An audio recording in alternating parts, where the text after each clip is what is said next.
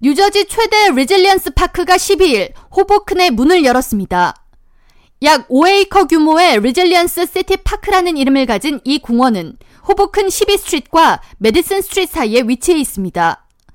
이날 공원 개장식에 필 머피 뉴저지 주지사와 밥 메넨데즈 주 상원의원, 라비 부할라 호보큰 시장 등 선출직 의원들이 합류해 리본 커팅을 마친 후 공원 개장의 의미를 전했습니다.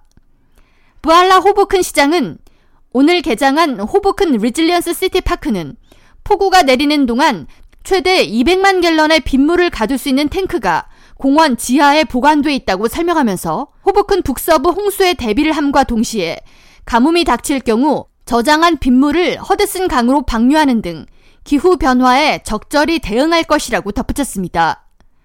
이어 호보큰의 Resilience City Park가 주변 도시들의 기후변화 대응을 위한 공원 건립의 모델이 될 것이라고 예상했습니다. This park is a model for the communities across the country that are grappling to, to deal with the impacts of climate change. 필 머피 뉴저지 주지사는 우리에게 닥친 기후 변화 위기를 대응하기 위해 다양한 각도에서 해결 과제를 모색해야 한다면서 그 방책 중 하나가 Resilience Park라고 소개했습니다. This park is the exactly the kind of smart design that we need to adapt and overcome our new reality.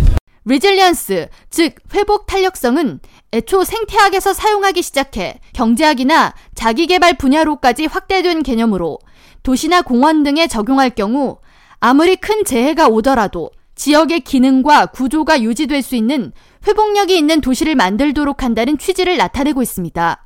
최근에 개장하는 Resilience Park의 경우 주로 기후 변화의 영향에 대응하고 도시의 열섬 현상을 최대한 완화시키며 지역 주민들의 여가를 높일 수 있는 방향을 주요 쟁점으로 두고 건립되고 있습니다.